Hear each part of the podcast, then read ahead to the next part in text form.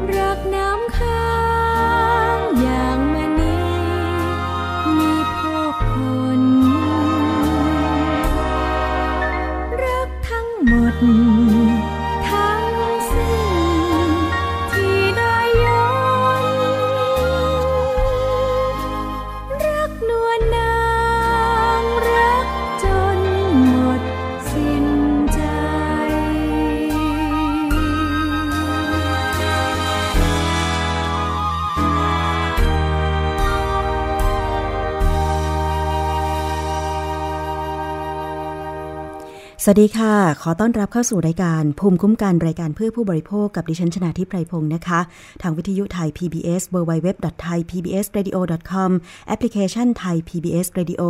และตอนนี้ค่ะติดตามรับฟังพร้อมกันที่ facebook.com/thaipbsradiofan นะคะ สามารถกดไลค์กดแชร์ ให้เพื่อนๆของคุณได้ฟังด้วยค่ะ ก็ขอบพระคุณอย่างยิ่งเลย แล้วก็ต้องขอบคุณวิทยุชุมชนหลาย ๆ สถานีที่เชื่อมโยงสัญญาณ ให้คุณผู้ฟังในต่างจังหวัดได้รับฟังเสียงแบบชัดเจนนะคะ อันนี้ก็เชื่อมโยงสัญญาณกันมา นานแล้วเหมือนกันหลาย ๆ ปี ถ้ามีประเด็นอะไรในพื้นที่สามารถที่จะส่งมาให้ทีมงาน รายการภูมิคุ้มกันรายการเพื่อผู้บริโภคนั้น ไปติดตามเรื่องราวมานำเสนอนะคะคุณผู้ฟังคะตอนนี้เรามีประเด็นที่จะต้องมาติดตามกันค่ะ เรื่องร้อนๆเลยทีเดียวนะคะ ก็คือมีความคืบหน้าแล้วบางส่วนสำหรับการสอบสวนข้อเท็จจริง กรณีโรงพยาบาลพระรามสองไม่รับรักษาผู้บาดเจ็บ ถูกน้ำกรดจนเสียชีวิตนะคะ ซึ่งทางคณะกรรมการสอบสวนข้อเท็จจริง กรมสนับสนุนบริการสุขภาพค่ะ ก็ได้มีการเรียกสอบสวนทั้งผู้ร้องและเจ้าหน้าที่ของโรงพยาบาลพระรามสองขณะที่ทางด้านประธานชมรม ช่วยเหลือเหยื่ออาชญากรรมเปิดเผยว่า จนถึงวันนี้นะคะ โรงพยาบาลพระรามสองยังไม่มีคำขอโทษกับครอบครัวผู้เสียชีวิตเลยค่ะ ซึ่งครอบครัวผู้เสียชีวิตจากกรณีถูกสาดน้ำกรด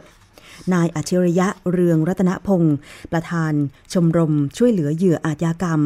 และคนขับแท็กซี่สองคนนะคะ ที่นำผู้บาดเจ็บส่งโรงพยาบาล ก็ได้เข้าให้ข้อมูลกับคณะกรรมการสอบสวนข้อเท็จจริง จากกรมสนับสนุนบริการสุขภาพหรือสอบอสกระทรวงสาธารณาสุข แล้วนะคะ ซึ่งเป็นการสอบสวนในกรณีที่มีการตรวจสอบของโรงพยาบาลพระรามสองค่ะ แล้วก็ทางโรงพยาบาลพระรามสองก็ได้ส่งเจ้าหน้าที่สองคนไปชี้แจงด้วย แต่เป็นคนละรอบกัน ซึ่งคาดว่าผลการสอบสวนจะออกมาในประมาณบ่ายๆของ 20 พฤศจิกายน 2561 นะคะ แล้วก็ในการร้องดำเนินคดีเนี่ย ได้ยื่นดำเนินคดีผู้บริหารโรงพยาบาล 3 คนค่ะ ในข้อหาประมาททำให้ผู้อื่นถึงแก่ความตาย โดยอ้างว่ามีหลักฐานวิดีโอขณะรับตัวผู้บาดเจ็บออกมาจากโรงพยาบาลด้วยนะคะ คุณผู้ฟัง แล้วทางคุณอัจฉริยะก็บอกว่าทางโรงพยาบาลพระรามสองนั้น ยังไม่มีคำขอโทษต่อครอบครัวผู้เสียชีวิตเลยนะคะ แล้วก็ผลการสอบ การพิจารณาจะออกมาประมาณบ่ายวันนี้ ในกรณีที่ว่าการไม่รับรักษาหญิงที่ถูกสาดน้ำกรดของโรงพยาบาลพระรามสองนั้นเนี่ยนะคะ เข้าข่ายขัดต่อพรบสถานพยาบาลหรือไม่ ซึ่งจะมีการถแถลงข่าวด้วยนะคะ เดี๋ยวถ้ามีความคืบหน้า อย่างไรจะรายงานให้ฟังกันต่อไปค่ะ นายแพทย์นัทวุฒิประเสริฐสิริพงศ์อธิบดีกรมสนับสนุนบริการสุขภาพนะคะ เปิดเผยเบื้องต้นบอกว่า เนื่องจากการตรวจสอบเนี่ยจำเป็นจะต้องมีความละเอียดรอบคอบ เพื่อนำประเด็นดังกล่าวมาสรุป คาดว่าจะสามารถชี้แจงกับสังคมได้ในบ่ายของวันที่ 20 พฤศจิกายนนี้นะคะ คุณผู้ฟัง อีกเรื่องหนึ่งที่ทางคุณอัจฉริยะนั้นได้ร้องเรียนก็คือเรื่องของการก่อสร้างอาคารโรงพยาบาลพระรามสองคุณผู้ฟังคะ คดีคดีในเรื่องของ พรบสถานพยาบาลนะคะก็คือ มีการแจ้งความคดีอาญาต่อผู้บริหารโรงพยาบาล ในข้อหาประมาทจนเป็นเหตุให้ผู้อื่นเสียชีวิต รวมถึงการเอาผิดตามพรบสถานพยาบาล พุทธศักราช 2541 มาตรา 34 35 และ 36 ด้วยค่ะ นอกจากนี้นะคะก็ได้นำครอบครัวผู้เสียชีวิตไปยื่นหนังสือร้องเรียนต่อผู้ว่าราชการกรุงเทพมหานคร เพื่อขอให้มีการตรวจสอบการออกใบอนุญาตก่อสร้างอาคาร ใบอนุญาตขอเปิดใช้อาคาร การออกใบอนุญาตดัดแปลงอาคาร และใบอนุญาต ตรวจสอบการใช้อาคารประจำปี และทุก 4 ปีของโรงพยาบาลพระรามสองด้วยนะคะ เรื่องนี้นายทวีศักดิ์เลิศประพันธ์รองผู้ว่าราชการกรุงเทพมหานครเป็นผู้รับเรื่องร้องเรียน ก็เปิดเผยว่า หลังจากนี้จะส่งเอกสารหลักฐาน ให้หน่วยงานที่เกี่ยวข้องตรวจสอบต่อไปค่ะ นอกจากนี้จะหารือให้สำนักโยธาและสำนักงานเขต ลงพื้นที่ตรวจสอบความมั่นคงแข็งแรงของอาคาร ตามมาตรฐานความปลอดภัยอาคารต่อไปนะคะ ส่วนจะตั้งคณะกรรมการสอบสวนข้อเท็จจริงหรือไม่ กรุงเทพมหานครจะขอพิจารณาจากรายละเอียดเอกสารและหลักฐานต่อไปค่ะ ไม่ใช่แค่เป็นการให้บริการเรื่องการรักษาพยาบาลเท่านั้นนะคะ ก็ยังดำเนินการต่อไปถึงการตรวจสอบความปลอดภัยอาคารด้วยนะคะ เพราะว่า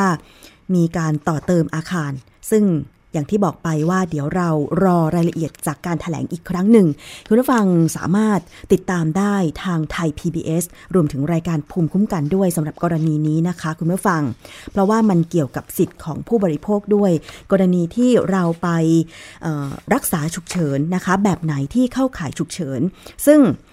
การตีความการคัดกรองผู้ป่วยเนี่ยเป็นหน้าที่ของแพทย์ประจำโรงพยาบาลนะคะ ซึ่งกรณีของโรงพยาบาลพระรามสองเนี่ยมันมีข้อสงสัยว่าในขณะที่หญิงที่ถูกสาดน้ำกรดไปรักษาตัวเนี่ยนะคะ มีแพทย์ประจำอยู่หรือไม่ ซึ่งการขออนุญาตเปิดสถานพยาบาล ถ้าขออนุญาตเปิด ระยะเวลาครอบคลุมระยะเวลาเท่าไหร่ก็ต้องมีแพทย์นะคะ ประจำอยู่ในระยะเวลา ตลอดระยะเวลานั้น จะไม่มีบุคลากรทางการแพทย์อยู่ไม่ได้นะคะ จะมีแค่พยาบาลจะมีแค่เวรเปลไม่ได้ ต้องมีแพทย์ แพทย์หญิง นายแพทย์ประจำอยู่ในห้องฉุกเฉินนั้นด้วยนะคะ คุณผู้ฟังเอาละค่ะ ติดตามกันนะคะ มาที่เรื่องต่อไปกันเลยดีกว่าค่ะ เรื่องของรถเมย์ที่รถเมย์ร่วมบริการเนี่ยเขาขอยื่นปรับค่าโดยสารนะคะ เพราะว่าไม่ไหวแล้วมีผล ประกอบการที่ขาดทุนนะคะ เรื่องนี้นักวิชาการ TDRI ก็สนับสนุนปรับค่าโดยสารร่วม รถร่วมขอสอมกปีหน้า หลังการปฏิรูปเส้นทาง รถใหม่ค่าโดยสารใหม่ ในปีหน้า พร้อมกับยืนยันว่าในแผนไม่มีการคิดค่าโดยสารตลอดสายราคาเดียวนะคะ ความคืบหน้า การศึกษาปรับโครงสร้างราคาค่าโดยสารรถสาธารณะค่ะ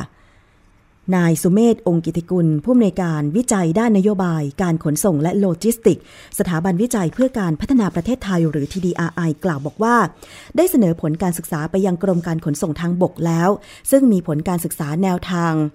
ของค่าโดยสารรถเมย์ NGV และไฮบริดเพิ่มเข้าไปด้วยนะคะ ตามคำสั่งของกระทรวงคมนาคม แต่ยังอยู่ระหว่างการทบทวนของอธิบดีคนใหม่ จึงอาจทำให้มีความล่าช้าบ้างค่ะ ขณะเดียวกัน TDRI สนับสนุนให้มีการปรับค่าโดยสาร ภายหลังจากที่ปฏิรูปเส้นทางรถโดยสาร 269 เส้นทางแล้วเสร็จในปี 2562 เพราะจะมีประสิทธิภาพมากกว่าทั้งด้านบริการ ทั้งด้านคุณภาพบริการ และการกำกับดูแลตามเงื่อนไขนะคะ ทั้งนี้หากกระทรวงคมนาคมเห็นชอบแนวทางการปรับค่าโดยสาร เชื่อมั่นว่าในอนาคต คุณภาพบริการของรถเมล์ก็จะดีขึ้น แน่นอน หลังปฏิรูปเส้นทาง เพราะข้อเสนอของรถร่วมที่ต้องการปรับ ขึ้นค่าโดยสาร ราคาเดียว 20 บาทตลอดสายนั้น ยืนยันว่าเป็นไปได้ยากค่ะ เพราะเส้นทางเดินรถแต่ละสายไม่เท่ากัน โดยเฉพาะรถปรับอากาศที่ควรคิดค่าโดยสารตามระยะทาง และการคิดค่าโดยสารเหมาจ่าย จะไม่ยุติธรรมกับผู้โดยสารที่ใช้บริการระยะสั้น 3-4 ป้ายเท่านั้นนะคะนอกจากนี้อาจารย์สุมเมธยังยืนยันว่า TDRI ไม่ได้เสนอแนวทาง ปรับขึ้นค่าโดยสารแบบตลอดสายให้กับกระทรวงคมนาคม แต่ถ้าหากจะดำเนินการ นั้นเนี่ยนะคะ แต่ละสายก็ต้องคิดราคาเหมาจ่ายไม่เท่ากันนะคะ อันนี้เป็นแนวทางสำหรับประชาชนนะคะที่อาจจะต้องติดตามข่าวเรื่องของการปรับค่ารถเมย์ในช่วงที่มีการปฏิรูปเส้นทาง คือตอนนี้เนี่ยระบบรางของเราก็กำลังมีการพัฒนา จะเห็นได้ว่าถนนหลาย ๆ สายในกรุงเทพนะคะ ตอนนี้ผิวการจราจรอาจจะลดลง เพราะว่าต้องคืนพื้นที่ให้กับการก่อสร้างรถไฟฟ้าสายต่างๆ ไม่ว่าจะเป็นถนนรามคำแหงก็มีรถไฟฟ้าสายสีส้ม ถนนลาดพร้าวถนนพหลโยธินก็ยังไม่แล้วเสร็จสำหรับรถไฟฟ้าสายสีเขียวนะคะ สายสีชมพูก็กำลังก่อสร้างอยู่ที่ถนนรามอินทราใช่ไหมคะ เพราะฉะนั้นก็ทนอีกนิดนึงนะคะ อดทนอีกนิดนึงสำหรับการจราจรที่ติดขัด แต่ว่าเรื่องของการปรับค่าโดยสาร รถเมย์เนี่ย TDRI เสนอว่าควรจะปรับหลังปฏิรูปเส้นทางรถเมย์และถ้าได้รถเมย์ใหม่มาแล้วนะคุณผู้ฟัง คือตอนนี้กำลังจะมีการส่งมอบรถเมย์ใหม่ใช่ไหม แต่ว่ามันยังไม่ทั้งหมด เป็นการส่งมอบแค่บางส่วนเท่านั้น แต่ทั้งนี้ทั้งนั้นค่ะคุณผู้ฟังถ้ามีการปรับปรุงบริการรถเมย์ทั้งขอสมกและรถร่วมบริการแล้วเนี่ยนะคะ เชื่อแน่ว่าผู้โดยสารทุกคนก็ยินดีที่จะมีการ จ่ายค่าโดยสารเพิ่มขึ้น แต่ว่าสำหรับการร้องเรียนรถโดยสารสาธารณะนั้น ถ้ามีการปรับปรุงอย่างทันท่วงที คิดว่าบริการต่างๆ ก็จะดีขึ้นนะคะ โดยเฉพาะรถร่วมบริการที่ทางเขาเองก็มีการยื่นขอไปก่อนหน้านี้ คุณรับได้ไหมว่า ถ้ารถร่วมบริการ รถธรรมดาจะขอปรับจากราคาปัจจุบันนี้นะคะ 9 บาท ไปเป็นเท่าไหร่ล่ะ 13 บาทใช่ไหมคะ เขาจะขอปรับ 9 บาทเป็น 12 หรือ 13 บาท แล้วก็รถปรับอากาศนั้นจะขอปรับระยะทาง ระยะละ 2 บาท คุณรับได้หรือเปล่านะคะ คุณผู้ฟัง ดิฉันรับได้ถ้ามีการนำรถเมล์ใหม่มาวิ่ง และปรับปรุงคุณภาพบริการ เพราะก็ยังมีเสียงร้องเรียนกันอยู่ตลอดนะคะ ว่าบางสาย ก็ยังบริการไม่ค่อยดีเท่าไหร่นะคะ คุณผู้ฟัง เอาละค่ะ ช่วงนี้เราไปติดตามช่วงคิดก่อนเชื่อกันก่อน เพราะว่าวันนี้เรื่องที่จะนำเสนอก็ค่อนข้างที่จะยาวเหมือนกัน แต่ว่าเป็นประโยชน์ แล้วก็มีคำถามที่คุณผู้ฟังถามกันเข้ามาด้วยเรื่องของถั่วเหลืองอ่าท่านที่ถามกันเข้ามาวันนี้ติดตามได้นะคะ เรื่องของถั่วเหลืองค่ะ ถั่วเหลืองมีประโยชน์อย่างไร เราควรทานถั่วเหลืองเป็นแบบไหน เป็นแบบอาหารทั่วไป เป็นแบบถั่วเหลืองเปลี่ยแปลรูป หรือว่าจะเป็นสารสกัดจากถั่วเหลืองดี วันนี้ต้องฟังช่วงคิดก่อนเชื่อ กับดรแก้วกังสดานอัมภัยนักพิษวิทยานะคะ และกับคำถามว่าผู้บริโภคเนี่ยควรจะบริโภคถั่วเหลืองอย่างไร เดี๋ยวติดตามในช่วงต่อไปนะคะ แต่ว่าช่วงนี้เรามาดูเรื่องของถั่วเหลืองกันก่อนค่ะ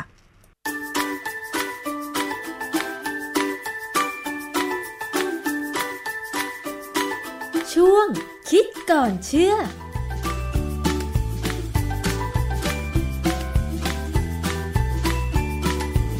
พอพูดถึงถั่วเหลืองเนี่ยนะคะ เราก็มักจะได้ยินแต่เรื่องที่เป็นประโยชน์ของถั่วเหลือง แต่ทำไมอาจารย์แก้ววันนี้หัวข้อของเราก็คือ แนะนำให้เลิกกินถั่วเหลืองเชื่อดีหรือไม่คะอาจารย์ ผมก็ยังเชื่อว่ากินถั่วเหลืองดีนะ แต่มันก็มีหลายเว็บมากเลยของฝรั่งดูซ้ำที่เขียนเรื่องแบบว่าอยากกินถั่วเหลืองเพราะมีอันตรายอย่างนั้นอย่างนี้ แล้วคนไทยบางคนก็ไปลอกมา แล้วก็มาพูดพูดไปตามตามตามที่ฝรั่งพูดนะโดยไม่รู้ว่าที่ตัวพูดแบบผิดหรือถูกยังไงแต่ความจริงวันนี้ผมจะมาพูดให้ฟังว่า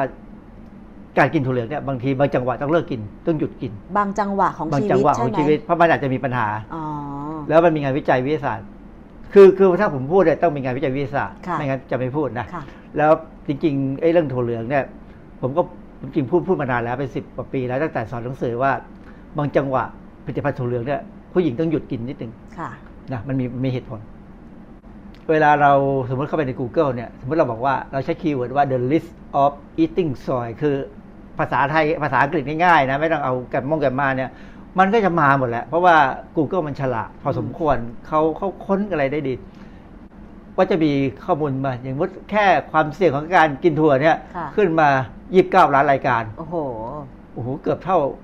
เกือบเท่าที่คนเข้าไปฟังเพลงเลย ข้อมูลอินเทอร์เน็ตเนี่ยนะเรื่องของความเสี่ยงการกินถั่วเหลืองมีตั้ง 29 ล้านแต่ความจริงไม่เกี่ยวจริงมันไม่ถึงอย่างนั้นหรอก ดูไปสักแค่พันรายการเนี่ย ต่อต่อไปมันก็จะเป็นอะไรไม่รู้ มันจะซ้ำบ้างมันจะเป็นเรื่องที่ไม่เกี่ยวกันแต่ใกล้ใกล้ใกล้เคียงบ้างคือ คือไอ้ไอ้ข้อมูลพวกนี้ที่มันคนเนี่ยมันใช้ AI ค่ะนะมันก็เลยข้อมูลที่คล้ายคลึงกันอะไรบ้างนะคำอธิบายที่เป็นภาษาอังกฤษผมแปลภาษาไทยเนี่ยก็บอกว่าการกินผลิตภัณฑ์อาหารที่มีองค์ประกอบเป็นโปรตีนจากถั่วเหลือง หรือทำจากถั่วเหลืองนั้น ดูปลอดภัย มันก็ปลอดภัยจริงอาหารถ้าเป็นถั่วเหลืองเนี่ยก็จะปลอดภัยถ้ากินธรรมดานะกินเต้าหู้กินถั่วงอก กินไม่ใช่ถั่วงอกกินถั่วงอกหัวโตนะกินอะไรน้ำน้ำนมถั่วเหลืองเนี่ยมันก็จะปลอดภัยแหละหรือว่าซอสถั่วเหลืองอะไรแบบนี้นะ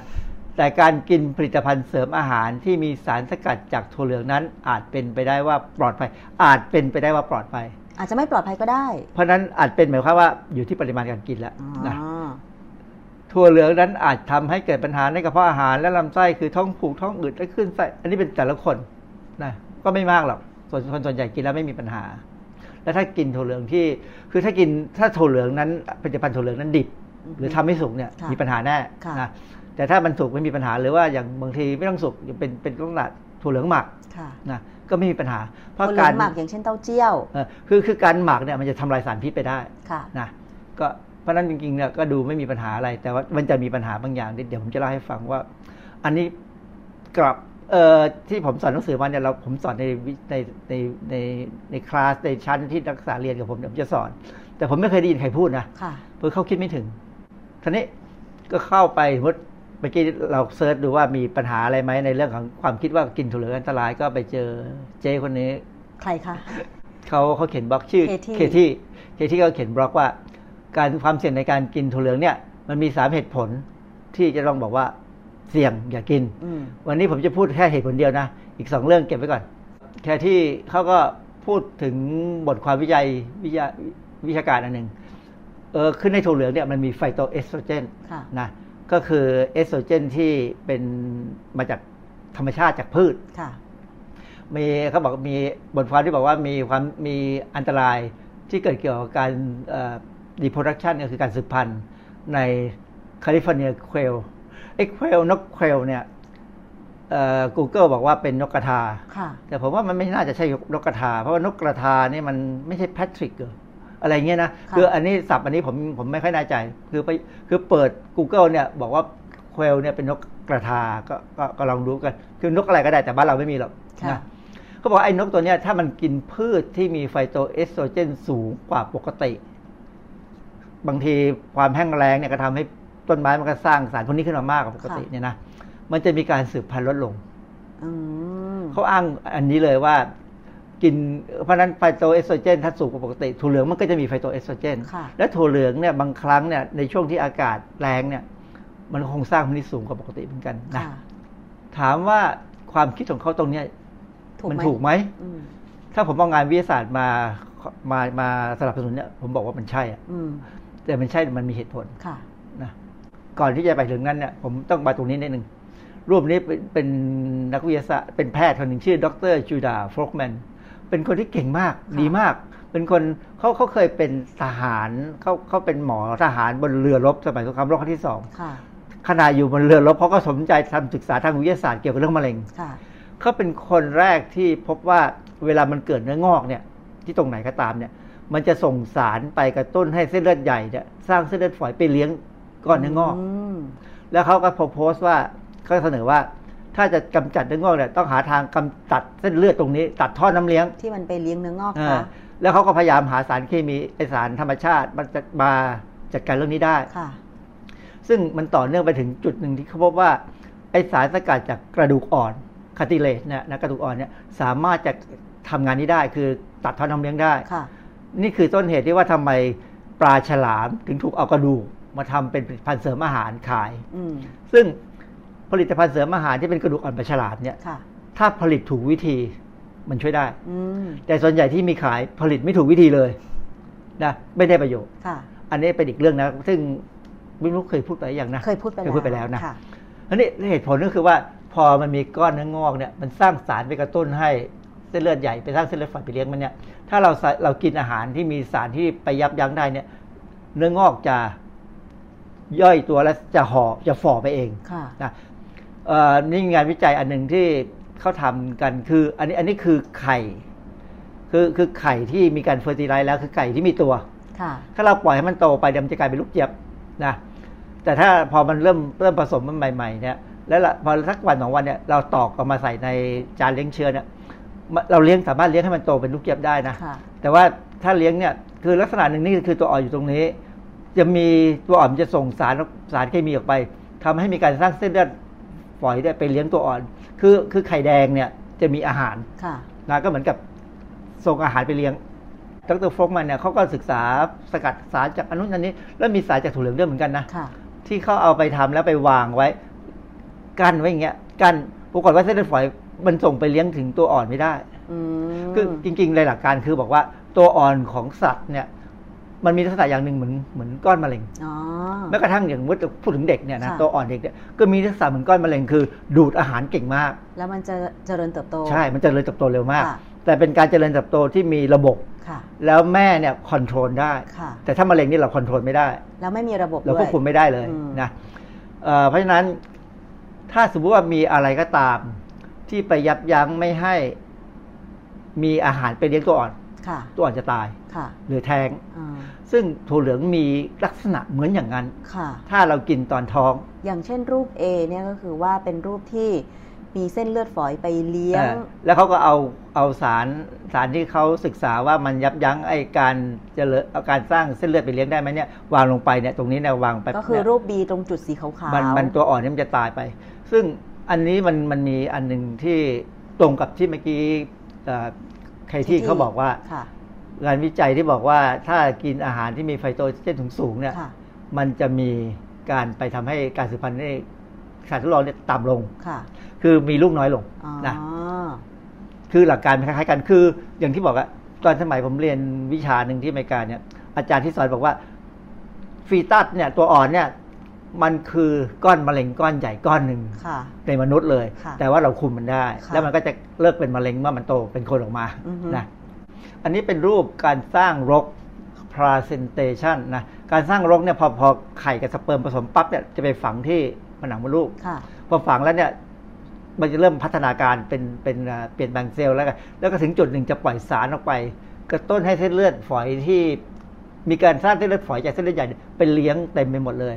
เพราะฉะนั้นเนี่ยถ้ามีสารอะไรก็ตามที่ไปไปยับยั้งการสร้างเส้นเลือดฝอยเนี่ย ตัวอ่อนจะไม่อยู่ก็จะแทงนะ ทีนี้มีบทความอันหนึ่งเขาพูดถึงบอกว่าเอสโตรเจนการควบคุมเอสโตรเจนคือฮอร์โมนผู้หญิงเนี่ยจะจำเป็นมากในการสร้าง placenta คือรกไปเลี้ยง คือถ้าสังเกตอย่างหนึ่ง เวลาเวลาผู้หญิงพอท้องเนี่ย เอสโตรเจนจะสูงขึ้นอย่างน้อยร้อยเท่าเพื่อกระตุ้นให้ placen- มีการสร้าง placenta แล้วกระตุ้นให้ตัวอ่อนเนี่ยโต เพราะว่าเอสโตรเจนเนี่ยเป็นฮอร์โมนที่กระตุ้นการแบ่งเซลล์นะ ถ้าผู้หญิงคนนั้นมีเอสโตรเจน แล้วพอมันสูงขึ้นไปเนี่ยพอถึงวันหนึ่งเกิดเอสโตรเจนตกตก drop ลงมาหยุดลงมาเอสโตรเจนต่ำลงมาสิ่งที่ตามมาคือแท้งเวลามีเอสโตรเจนสูงเนี่ยผู้หญิงมักจะแพ้แพ้ท้องเพราะเอสโตรเจนนี่คือความที่มันไปทำให้มันไปกระตุ้นให้ตัวอ่อนเนี่ยแบ่งตัวเยอะเพื่อจะเป็นให้ให้ตัวโตขึ้นมาเนี่ย ก็ทำให้ผู้หญิงหิว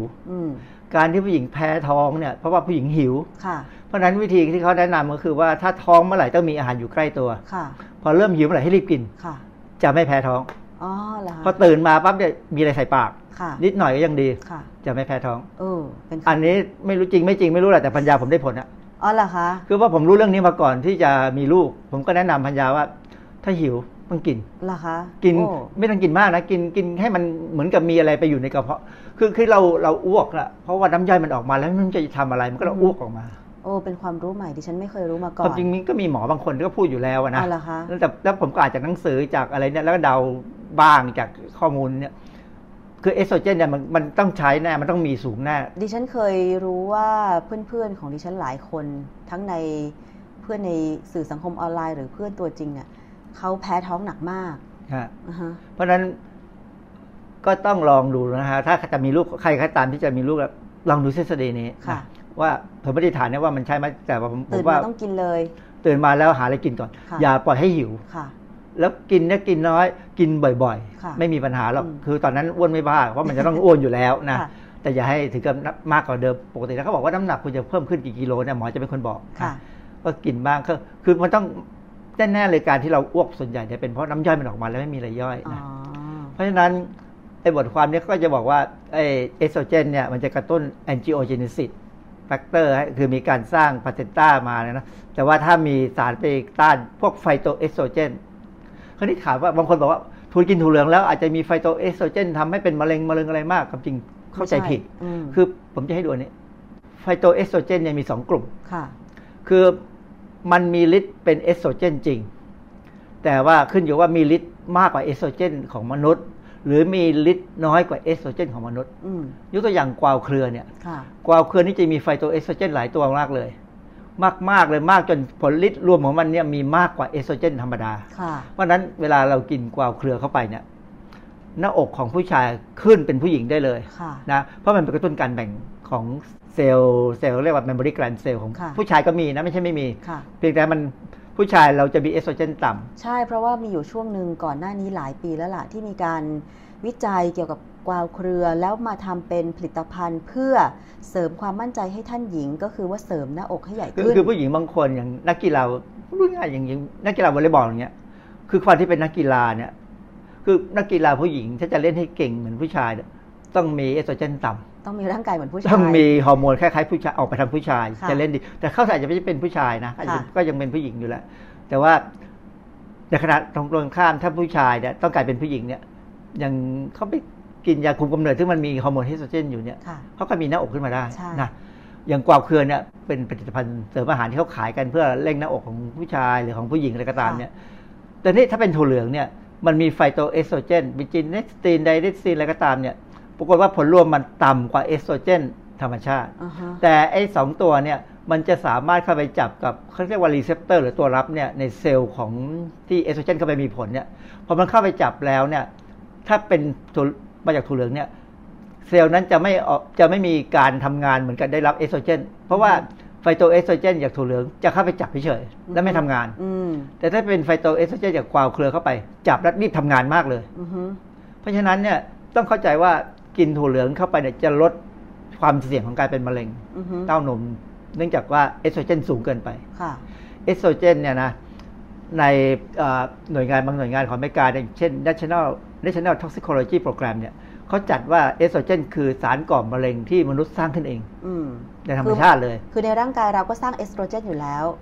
เพราะนั้นถ้าเอสโตรเจนมีพอเหมาะร่างกายสุขภาพดีมีต่ำไปก็มีปัญหาสุขภาพ มีสูงไป เพิ่มความเสี่ยงมะเร็งเต้านมมะเร็งมดลูก เพราะว่าเต้านมกับมดลูกเนี่ยมันเป็นเอาไว้เป็นเป็นอวัยวะที่ไวกับเอสโตรเจนนะฮะเพราะงั้นต้องเข้าใจคนที่เวลามีประจำเดือนแล้วเจ็บหน้าอกกับเจ็บมดลูก เจ็บปวดท้องเนี่ยเป็นเพราะว่าเขามีตัวตัวรับเอสโตรเจนสูงไป วิธีแก้ปัญหาที่ผมสอนนักศึกษาคือว่าพอก่อนจะมีประจำเดือนสักวันสองวันเนี่ยกินนมถั่วเหลืองให้เยอะหน่อยหรือกินเต้าหู้ให้เยอะหน่อย มันจะมีไฟโตเอสโตรเจนที่เข้าไปจับกับตัวรับ เพื่อลดจำนวนตัวรับที่ให้เอสโตรเจนจริงๆ เข้าไปจับเนี่ยน้อยน้อยลง เอสโตรเจนก็ออกฤทธิ์น้อยลง อาการปวดหน้าอก ปวดเต้านมกับมดลูกเนี่ยก็จะน้อยลง แล้วก็เด็กทุกคนก็มาบอกว่าใช่อย่างนั้นจริงๆ คือคือผมก็ทำการทดลองของผมไปเรื่อยๆนะก็เก็บข้อมูลไปหลายๆปีเนี่ยทุกปีส่วนใหญ่ทุกตอนสมัยสอนหนังสือทุกปีก็จะมีเด็ก พอเราสอนเรื่องนี้เขาก็จะบอกหนูก็เป็นผมก็ทำอย่างนี้ดิแล้วลองดูซิว่าเดือนสองเดือนเนี่ยดีขึ้นไหมก็ดีขึ้นนะฮะอันนี้ก็เป็นสมมติฐานที่น่าจะลองทำดูสำหรับคนที่มีปัญหาเพราะนั้นเข้าใจนะว่าไฟโตเอสโตรเจนยังมีประโยชน์อยู่ ถ้ากินเป็น แต่ว่าถ้าตอนที่กำลังจากจะมีลูก หรือกำลังจะท้องเนี่ย หรือเริ่มท้องแล้วเนี่ย ควรจะหยุดผลิตภัณฑ์ที่มีถั่วเหลืองอยู่เพราะมันอาจจะไปกลบกวน อย่างถ้าเป็นเครื่องปรุงเช่นพวกเต้าเจี้ยวอะไรอย่างเงี้ยยังทานได้ไหมอาจารย์ถ้ากินเป็นเครื่องปรุงคงไม่มีปัญหาเพราะมันน้อยมากนะแต่ถ้ากินเป็นน้ำเต้าหู้หรือนมถั่วหรือว่าเป็นเต้าหู้จริง ๆ เลยหรือว่าจริงถ้าเป็นมาสาวิรัตเนี่ยนะจะกินผลิตภัณฑ์ถั่วเหลืองค่อนข้างเยอะเนี่ย ก็พิจารณาดูแล้วกันว่ามันมากไปไหมแล้วมันมันมันจริง ๆ แล้วมันทำให้เรามีลูกยากก็เปล่า ถ้าไม่ได้มีลูกยากก็ไม่มีปัญหาอะไร แต่บางคนถ้าคนที่มีลูกยากเนี่ยพิจารณาดูอาหารที่ว่าเรากินถั่วเหลืองมากไปหรือเปล่านะ บทความนี้เขาพูดถึงความเสี่ยงของการกิน soybean phytoestrogen ก็คือกินกินสารไอไฟโตเอสโตรเจนในเหลืองเนี่ยนะกับการเกิดการมีลูกในหนูนะเขาบอกว่าไฟโตเอสโตรเจนเนี่ยทำให้หนูเนี่ยตัวอ่อนเนี่ยมันเขาเรียกว่ามีเกิด resorption คือสลายไป คือคือหนูเนี่ย เวลามันท้องเนี่ยมันมีลูกได้ สิบถึงสิบสองสิบสามตัวเยอะนะไม่ใช่ตัวเดียวแล้วมันคือมดลูกหนูเดี๋ยวจะมีรูปให้ดูว่าเป็นยังไงนี่อันนี้อันนี้เป็นมดลูกหนูไม่เหมือนไม่เหมือนมดลูกคนนะลักษณะก็จะเป็นคล้ายๆแบบว่าเป็นไส้คือมันมีสองปีกมดลูกคนเรามีสองปีกเหมือนกัน แต่ว่าของหนูเนี่ยมันมันจะมีที่ฝังตัวลูกหนูเนี่ยหนึ่งสองสามสี่เต็มไปหมดเลยถึงได้ถึงเป็นสิบตัว เป็นกระเปาะกระเปาะเป็นกระเปาะกระเปาะนะ คืออันนี้ มันจะมี A B C D A นี่คือกลุ่มควบคุมที่ได้อาหารควบคุมมีไม่มีไฟโตเอสโตรเจนสูงนะมีมีอาหารควบคุมธรรมดาอันนี้คือรูปจากการทดลองเลยใช่ไหมจากการทดลองอันนี้อันนี้เป็นลูกหนูธรรมดาที่อยู่ในในมดลูกนะ B นี่คือกลุ่มที่กินไฟโตเอสโตรเจนในปริมาณที่เขาบอกต่ำเขาบอกกำหนดว่าต่ำเลยนะและ C นี่ C นี่มันจะเป็นกลุ่มที่กินเอสโตรเจนสูงไฟโตเอสโตรเจนสูงขึ้นจากพวกจากถั่วเหลืองเนี่ยนะปรากฏว่า จะเห็นว่าขนาดก็เล็กลงแล้ว และมีจำนวนที่หายไปอย่างเช่น อันอันที่กินไฟโตเอสโตรเจนสูงเนี่ยคือเวลาเขาพูดถึงไฟโตเอสโตรเจนในถั่วเหลืองเนี่ยเขาพูดถึง genistein ซึ่งตอนนี้มีการเอามาทำเป็นผลิตภัณฑ์เสริมอาหารขายอยู่เหมือนกัน โดยอ้างว่ากินแล้วจะป้องกันมะเร็งมะเร็งอะไรได้ความจริงแล้วนั่นสูงมากๆ ก็เหมือนกับสารสกัดชาเขียวอะคือสูงมากๆ สูงเกินไป ปรากฏว่าลักษณะมดลูกผิดไปจากปกติ ก็คือว่า แล้วมีตัวเนี้ย ผลการทดลองอย่างเช่น C1 กับ C2 เนี่ยได้รับเอสโตรเจนในปริมาณที่สูงมาก ได้ไฟโตเอสโตรเจนจากถั่วเหลือง สูงมากสูงมากทำให้ลักษณะของตรงนี้จะเห็นว่าที่ฝังตัวอยู่ในมดลูกเนี่ยมันรีบไปเลย มันหายไปตรงนี้หายไป มันฝ่อไปเลยเขาเรียกว่า resorption resorption คือสลายตัวนะคือมันอาจจะเป็นเพราะว่าไอ้เจ้าไฟโตเอสโตรเจนจากถั่วเหลืองที่กินมากเนี่ย มันไปยับยั้งการสร้างเส้นเลือดไปเลี้ยงเด็กไอ้เลี้ยงตัวอ่อนตัวเล็กค่ะ เลี้ยงได้บ้างไม่ได้บ้าง อย่างถ้ากรณีนี้หายไปแทบเยอะเลยหายไปเยอะมากเลยกรณีของ C2 แสดงว่าได้รับไฟโตเอสโตรเจนจากถั่วเหลืองนี่เยอะมาก คือสองอันนี้ได้เยอะอยู่แล้ว แต่ว่ามันก็เป็นในหนูแต่ละตัวอาจจะไม่เท่ากันค่ะแล้วถ้าไอตัวที่รอดเนี่ยก็จะมีลักษณะผิดปกติไอตัวนี้คือได้ไฟโตเอสโตรเจนสูง อย่างรูปไอเนี่ยนะคะอันนี้กลุ่ม control กลุ่มที่มีลูกศร กลุ่มที่มีลูกศรสีน้ำเงิน อันนี้อันนี้ได้ปริมาณต่ำปริมาณต่ำก็ให้ดูตรงนี้ไปตำแหน่งที่จะเป็นหูมันผิดปกติหายไป ค่ะ คือคือลักษณะนี้แสดงว่าถ้าเรากิน genistein แคปซูลนะที่ขายเป็นผลิตภัณฑ์เสริมอาหารเนี่ยมันอาจจะทำให้เกิดอาการคืออันที่หนึ่งคือไม่ทบไม่ไม่มีลูก คือก็กระแทงไปเลยหายไปเลยคือไม่ถึงเป็นหมันแต่ว่ามันมันเกิดมีลูกยาก มีลูกยาก ค่ะ หรือบางทีถ้ามีได้ลูกอาจจะออกมาผิดปกติ อ๋อเหมือนเหมือนรูปการทดลองของหนูเลยเหรออย่างหนูเนี่ยไอ้หนูตัวนี้ได้ไฟโตเอสโตรเจนสูงเนี่ยอย่างหนูรูปไอเนี่ยนะคะอันนี้ลักษณะเนี่ยโตมาถ้าถ้ามันรอดออกมานะมันจะผิดปกติค่ะ เพราะฉะนั้นจริง ๆ งานวิจัยพวกนี้เขาจะแนะนำว่า ถ้ากินอาหารที่มีไฟโตเอสโตรเจนไม่ว่าจากถั่วเหลืองหรือจากพืชอย่างอื่นก็ยังมีนะก็อาจจะต้องกินน้อยหน่อยนะหรือว่ากินแล้วก็ต้องพิจารณาตัวเองว่าเอ๊ะเรามีลูกยากหรือเปล่าอ๋อถ้าอย่างนั้นแสดงว่าอาจารย์ ถ้าสมมติว่าโอเค ถ้า ทานผลิตภัณฑ์จากถั่วเหลือง เช่น นมถั่วเหลืองน้ำเต้าหู้ หรือว่าเครื่องปรุงอย่างเช่นเต้าเจี้ยวอย่างเงี้ยมันจะมีความเสี่ยงเท่ากับ ไม่เท่า มันมันมันมันไม่ไม่มากเหมือนกับไปกินมากๆ คือคือเต้าหู้ถ้ากินเยอะๆอย่างถ้าเป็นมันสวิรัตเขากินเยอะนะอันนี้อาจจะลำบากที่หนึ่งก็ต้องลดหรือไปกินอาหารที่เป็นโปรตีนนะครับจากผักอย่างอื่น ถ้าอยากจะมีลูกนะถ้าอยากคือคืออันนี้แต่ละคนมันก็ไม่เหมือนกันนะ แต่ว่าข้อมูลที่เราได้มาเนี่ย มันเหมือนกับมีแนวโน้มอย่างนั้นว่า ระหว่างถ้าจะมีลูกสำหรับคนที่กินผลิตภัณฑ์เสริม กินกินอาหารที่เป็นพวกถั่วเหลืองเนี่ยอาจจะต้องลดหน่อยนะแต่ถ้าคนที่อย่างบางคนเนี่ย คือ เราก็รู้ว่าคนไทยเนี่ย ไปซื้อน้ำหมักอะไรมากินก็ไม่รู้ แล้วไปหยอดตาจนตาบอดได้เนี่ย คือมันไม่มีเหตุผลว่าทำไมต้องไปซื้อน้ำหมักมากินขวดเป็นพันพันบาทอะก็เกิดพี่บอกว่า เออกินเจนิสตินซึ่งมาจากถั่วเหลืองจะกินข้าวสังเคราะห์ได้นะ จะลดความเสี่ยงการเป็นมะเร็งได้นะ จะทำให้อย่างนี้นี้ดีนะ ผิวพรรณดีป่องเปล่งปลั่งนะ แล้วก็ไปซื้อมากินเนี่ย สังเกตซิว่ามีลูกยากรึเปล่าถ้ามีลูกยากอะแสดงว่าอาจจะเป็นเพราะว่าไอ้ตัวนี้แหละ มันไปยับยั้งไม่ให้ตัวอ่อนมันโตขึ้นนะเกิดอย่างในหนูในสัตว์เนี่ยมัน resorption คนก็ resorption นะฮะหรือคนบางคนเนี่ย พอท้องได้นิดเดียวไข่มันจะ เขาเรียกว่า blighted ovum คือไม่มีตัวแล้วมีแต่ไข่แล้วก็เดี๋ยวก็แทงเลยนะเพราะฉะนั้นอันนี้ก็เป็นคำแนะนำคำเตือนให้เป็นข้อสังเกต ถ้ากินเป็นอาหารเนี่ยไม่เป็นไรนะคะสำหรับถั่วเหลือง แต่ว่าถ้าเมื่อไหร่ก็ตามที่เป็นสารสกัดไม่ว่าจะมาในรูปแบบไหนก็ตาม อันนี้อาจจะได้รับไฟโตเอสโตรเจนมากคือสารสกัดเนี่ยผมไม่แนะนำอยู่แล้ว แต่ว่าถ้าสมมติว่าถึงกินอาหาร ถ้าเป็นถั่วเหลืองเยอะกินเต้าหู้บางทีกินเยอะบางคนชอบกินหรือบางคนเป็นมังสวิรัตเนี่ยอาจจะต้องพิจารณา ลดลง ถ้าสมมติจะมีอยากมีลูก แต่ถ้าคิดว่าชีวิตนี้ไม่อยากมีลูกนะ กินเข้าไปเยอะๆ คือคือสังเกตอย่างนะฮะ มันมีข้อมูลที่ผมเคยอ่านเจอว่า คนที่เป็นมังสวิรัตเนี่ย ความรู้สึกทางเพศต่ำลงแล้ว เพราะว่าไขมันเขาจะต่ำด้วยนะอันที่สองมีลูกน้อยก็ไม่รู้เป็นเพราะถั่วเหลืองนี่ด้วยหรือเปล่า ในแง่ว่าถ้าคิดว่าอยากจะบรรลุอยากจะหลุดพ้นไปจากโลกนี้เลยเนี่ย กินเถอะมันก็อยากจะไม่มีลูกเพราะการมีลูกนี่คือภาระ คือห่วง คือห่วง ก็มีอีกบทความหนึ่ง บทความนี้ชื่อไฟโตเอสโตรเจนกระบวนการของมันอะไรก็ตามในเรื่องของ breast cancer กับ prostate cancer คือพูดง่ายๆจากบทความเนี่ยผมก็ยังยืนยันว่าไฟโตเอสโตรเจนเนี่ยป้องกันมะเร็งเต้านมกับมะเร็งต่อมลูกหมากได้ ยกเว้นคนจะกำลังจะท้องเนี่ยคือก็ต้องตอนนั้นไม่ต้องกลัวเรื่องมะเร็งเต้านม เพราะว่ามันต้องเต้านมมันต้องขยายตัวมันไม่มีปัญหาอยู่แล้ว เพราะว่ามันมีการควบคุมของระบบฮอร์โมนเรานะ เออเขาถึงบอกว่าผู้หญิงที่มีลูกแล้วอย่างน้อยหนึ่งคนเนี่ยเสี่ยงต่อการเป็นมะเร็งเต้านมร้อยลงเป็นสองสาเท่าเลยมะเร็งมดลงมดลูก คือเอาอย่าว่าไม่ได้ใช้งาน แล้วระบบการที่มันขยายตัวมันได้แบ่งตัวเนี่ย มันแบ่งด้วยการควบคุมของร่างกาย ไม่เหมือนกับคนที่เป็นมะเร็งเต้านมหรือมะเร็งมดลูก อันนั้นเป็นเพราะความผิดพลาดที่เราควบคุมฮอร์โมนไม่ดีนะคือร่างกายบางคนเนี่ยมันผิดพลาดเลย ก็เป็นสังเกตได้ไหมว่า คนที่เป็นมะเร็งเต้านมเนี่ยหลาย ๆ คนเนี่ย เป็นคนที่ไม่มีลูก เป็นคนที่ไม่แต่งงานด้วยซ้ำนะ แต่ว่าสุดท้ายเนี่ยก็ยังบอกว่าไฟโตเอสโตรเจนจากถั่วเหลืองเนี่ยป้องกันมะเร็งเต้านม ป้องกันมะเร็งต่อมลูกหมากได้ ถ้ากินปกตินะกินปกติ แล้วไม่ใช่คนที่กำลังท้อง คือคนกำลังท้องเนี่ย มันจะไม่ได้ทำให้เป็นมะเร็ง แต่มันจะไปลดโอกาสมีลูกนะคนที่อยากท้อง อันนี้ก็เป็นตารางที่จะบอกว่ากินไฟโตเอสโตรเจน ส่วนใหญ่จะบอกว่าดีครีสลดลดนู่นลดนี่ลดทั้งนั้นคือยังเป็นประโยชน์อยู่เพื่อยืนยันว่าตัวเหลืองมีประโยชน์ก็ต้องบอกว่าถ้ากินเป็นแต่ความเสี่ยงมันไม่เหมือนไอสารสกัดชาเขียวแต่อย่างที่บอกว่า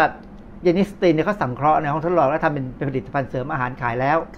เพราะนั้นอย่าไปซื้อกินเด็ดขาดนั้น ถ้าไม่ใช่หมอสั่งคือบางครั้งเนี่ยแพทย์จะต้องสั่งไอ้ของพวกนี้ได้ ถ้ามี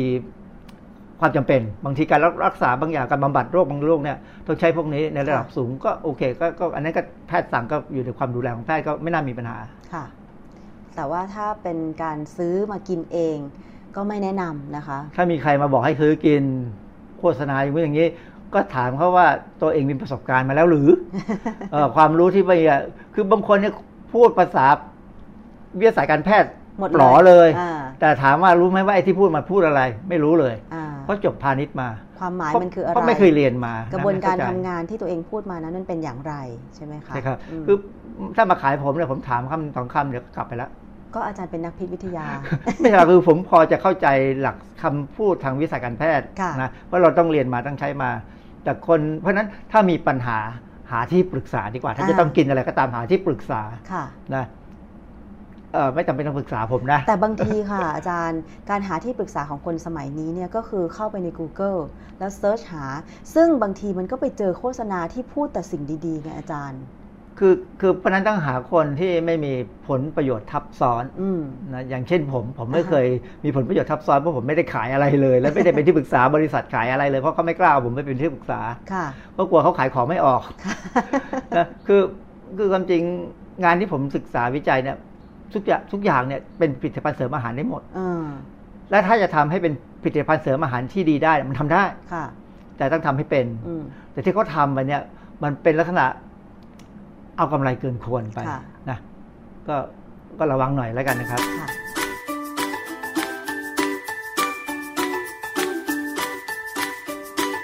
ช่วงคิดก่อนเชื่อ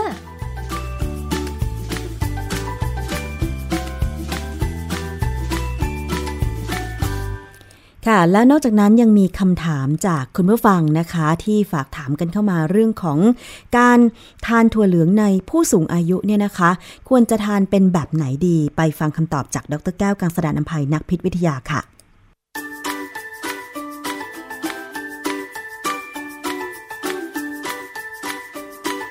ช่วงคิดก่อนเชื่อ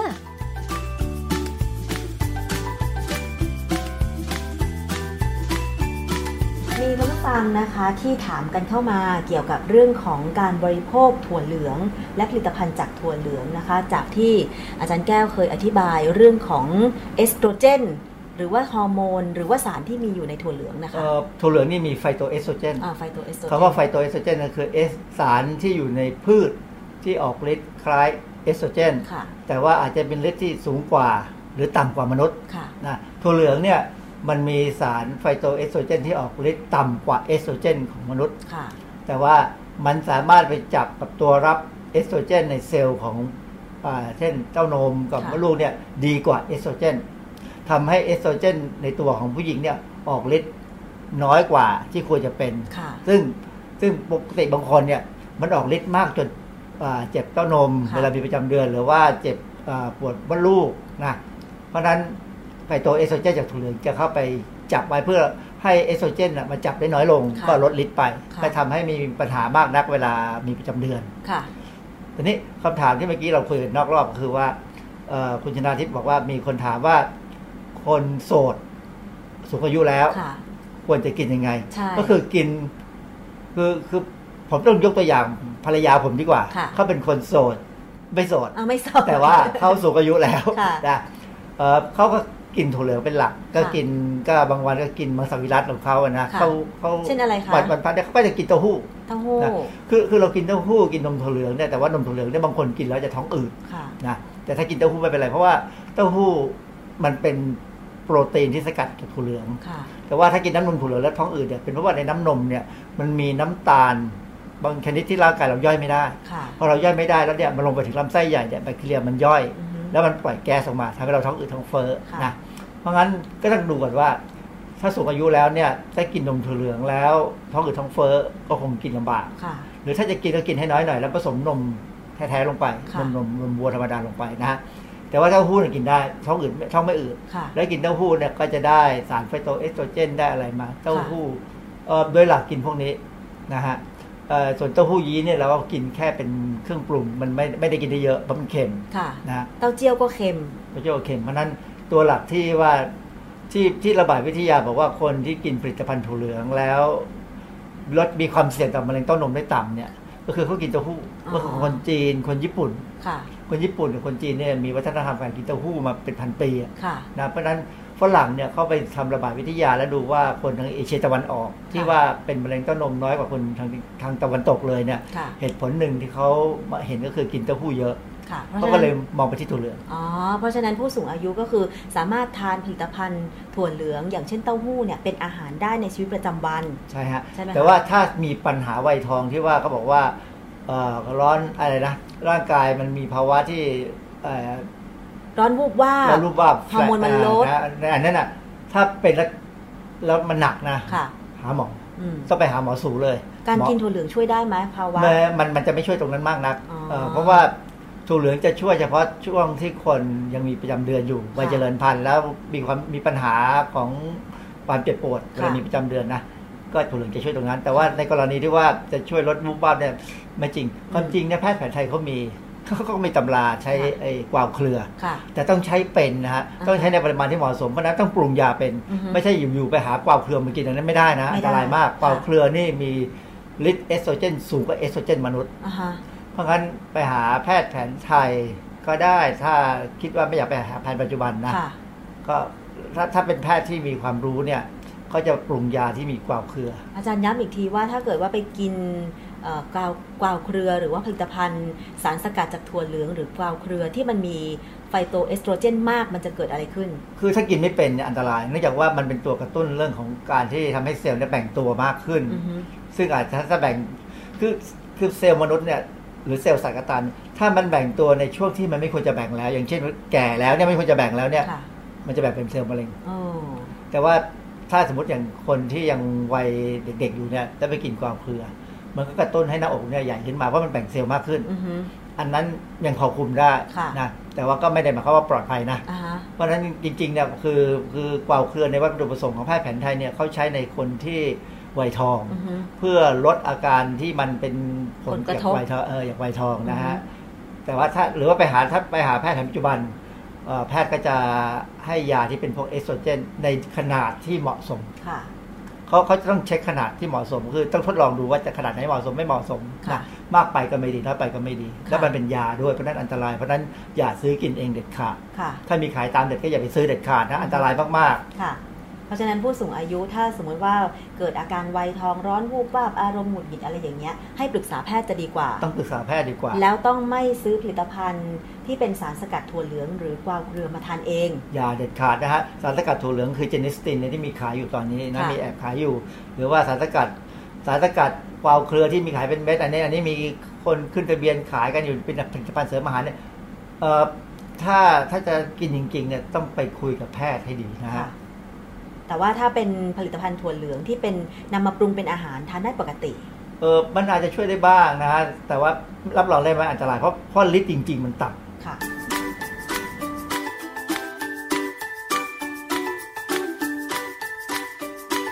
ช่วงคิดก่อนเชื่อ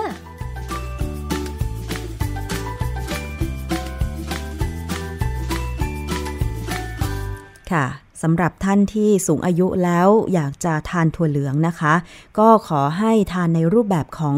อาหาร แต่ว่าอย่าไปคิดซื้อผลิตภัณฑ์เสริมอาหารที่โฆษณาเกี่ยวกับสารสกัดจากถั่วเหลืองหรือกวาวเครือมาทานเลยนะคะ เพราะว่ามันจะมีปริมาณที่สูง ถ้าจะทานจริง ๆ ถ้าเป็นวัยทอง ถ้าจะปรับฮอร์โมนอะไรก็ตาม ต้องปรึกษาแพทย์เท่านั้นนะคะ คุณผู้ฟังเอาละค่ะนี่คือช่วงคิดก่อนเชื่อ กับดรแก้วกังสดานอภัยนักพิษวิทยานะคะ มีคำถามมีเรื่องอะไรที่อยากจะทราบอีก ก็สามารถที่จะส่งข้อมูลมาถึงรายการภูมิคุ้มกันได้นะคะ คุณผู้ฟังคะก่อนจบรายการค่ะมีความคืบหน้ากรณีที่อธิบดีกรมสนับสนุนบริการสุขภาพนะคะ นายแพทย์นัทวุฒิประเสริฐสิริพงศ์ร่วมกับคณะกรรมการอสอบนะคะ โรงพยาบาลพระรามสองได้ถแถลงผลสอบค่ะ สรุป คร่าวๆนะคะกับคำถามที่ค้างคาใจประชาชนนะคะคือกรณีที่โรงพยาบาลพระรามสองไม่ได้ดูแลผู้ป่วยเนี่ยนะคะ คุณหมอบอกว่าอาจจะเข้าข่ายความผิดนะคะตามพรบสถานพยาบาล มาตรา 36 วรรคหนึ่งนะคะ ก็ได้แก่ มาตรา 36 ค่ะ ผู้รับอนุญาตและผู้ดำเนินการของสถานพยาบาลต้องควบคุม และดูแลให้มีการช่วยเหลือเยียวยาแก่ผู้ป่วย ซึ่งอยู่ในสภาพอันตราย และจำเป็นต้องได้รับการรักษาพยาบาลโดยฉุกเฉิน เพื่อให้ผู้ป่วยพ้นจากอันตรายตามมาตรฐานวิชาชีพ และตามประเภทของสถานพยาบาลนั้นๆนะคะ อันนี้ก็คือมาตรา 36 ตามพรบสถานพยาบาลค่ะ ซึ่งมติของคณะกรรมการที่สอบ โรงพยาบาลพระรามสองกรณีไม่รับรักษาหญิงถูกสาดน้ำกรดนะคะ ก็คือให้ไปแจ้งความร้องทุกข์นะคะ ทั้งหมดทุกกรณีทุกความผิดค่ะ แล้วกับคำถามที่ว่า มีแพทย์เวรประจำอยู่โรงพยาบาลหรือไม่นะคะ ทางเจ้าหน้าที่ที่ให้คำชี้แจงกับคณะผู้สอบสวนนะคะ บอกว่า พยาบาลบอกว่า พอผู้ป่วยฉุกเฉินเนี่ยมารักษาที่โรงพยาบาลพระรามสอง แต่ว่าได้ทำการพยาบาลเบื้องต้น แต่ไม่ได้แจ้งไม่ได้รายงานแพทย์เวรเพราะเห็นว่าผู้บาดเจ็บเนี่ยนะคะ มีความประสงค์จะไปรักษาต่อที่โรงพยาบาลอื่นนะคะ แล้วคำถามที่ว่ามีแพทย์เวรอยู่ประจำโรงพยาบาลหรือไม่คำชี้แจงบอกว่า ถ้าจากตารางเวรนนั้นมีชื่อของแพทย์เวรอยู่ แต่สามารถเช็คได้หรือไม่ว่ามีแพทย์ประจำอยู่ห้องฉุกเฉินหรือไม่ ไม่สามารถเช็คได้จากกล้องวงจรปิด เพราะว่าห้องฉุกเฉินไม่มีกล้องวงจรปิด เพราะว่าเป็นที่ส่วนบุคคลเป็นที่สงวนสิทธิ์สำหรับการรักษานั่นเองนะคะ แต่ว่าทั้งหมดนี้เนี่ยทางกรมสนับสนุนบริการสุขภาพบอกว่า จะไปแจ้งความร้องทุกข์นะคะ กับโรงพยาบาลพระรามสองแล้วก็ดำเนินการทางกฎหมายโดยให้ศาลสถิตยุติธรรม เป็นผู้วินิจฉัยต่อไปค่ะ คุณผู้ฟัง คร่าวๆเท่านี้นะคะ แต่ว่ามาติดตามได้ในรายการภูมิคุ้มกันและทางรายการของวิทยุไทย PBS ได้ต่อไปค่ะวันนี้หมดเวลาแล้วนะคะสำหรับรายการภูมิคุ้มกัน ขอบคุณมากสำหรับการติดตามรับฟัง ดิฉันชนะทิพไพรพงศ์ต้องลาไปก่อน สวัสดีค่ะ ติดตามรับฟังรายการย้อนหลังได้ที่เว็บไซต์และแอปพลิเคชันไทย PBS Radio ไทย PBS Radio วิทยุข่าวสารสาระ เพื่อสาธารณะและสังคม